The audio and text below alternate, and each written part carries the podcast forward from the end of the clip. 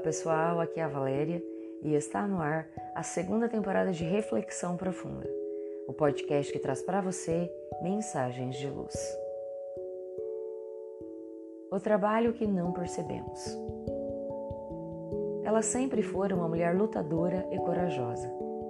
Não dispensava qualquer serviço que lhe aparecia e se aventurava por tarefas pesadas, caso se fizessem necessárias. Era a líder no lar também na entidade religiosa, onde prestara serviços voluntários nas várias frentes, por mais de quatro décadas. Com o surgimento da pandemia, ela permaneceu em casa. A idade, em especial, o exigia. Passados alguns meses, começou a entrar em estado depressivo. Acreditava-se inútil, agora sem poder agir como fazia anteriormente. Num dos dias em que a filha visitou, percebeu a mãe muito quieta. E quando insistiu para que falasse, a senhora tristemente lhe afirmou que estava na hora de Deus vir buscá-la. Afinal, não servia para mais nada.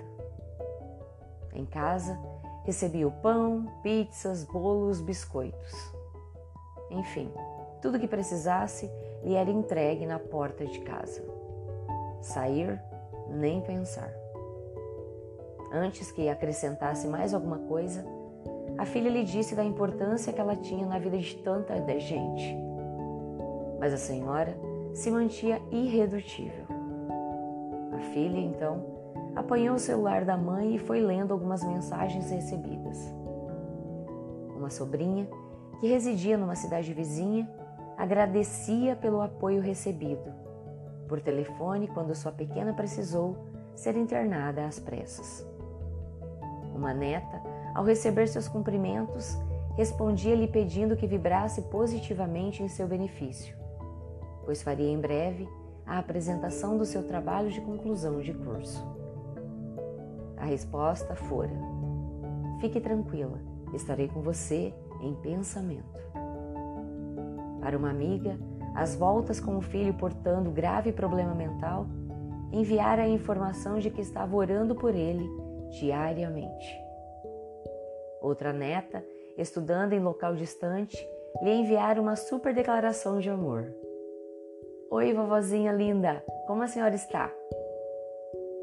Quero que saiba que a senhora é a avó mais doce e amorosa que existe. Obrigada por sempre cuidar e mimar todos nós. Obrigada por cada carinho, cada conselho e por todas as horas em que me ouviu falando sem parar. Eu sou melhor por ter você. Obrigada por acertar a missão de amar toda essa família. Você é luz, você é maravilhosa, amo você. Concluindo, disse a filha para a mãe entristecida: Mãe, com tudo isso e sem falar dos tantos atendimentos fraternos que continua fazendo virtualmente, a senhora acha não estar fazendo a diferença em muitas vidas? A idosa senhora, tocada pela realidade, deixou que o orvalho dos olhos escorresse pela face.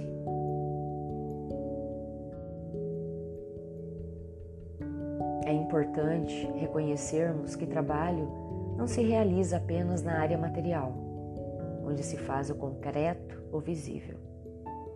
Trabalhamos e muito quando pensamos no bem e desejamos saúde e felicidade aos demais. Trabalhamos com Jesus quando, elevando nossas orações aos céus, desejamos aliviar a dor do próximo.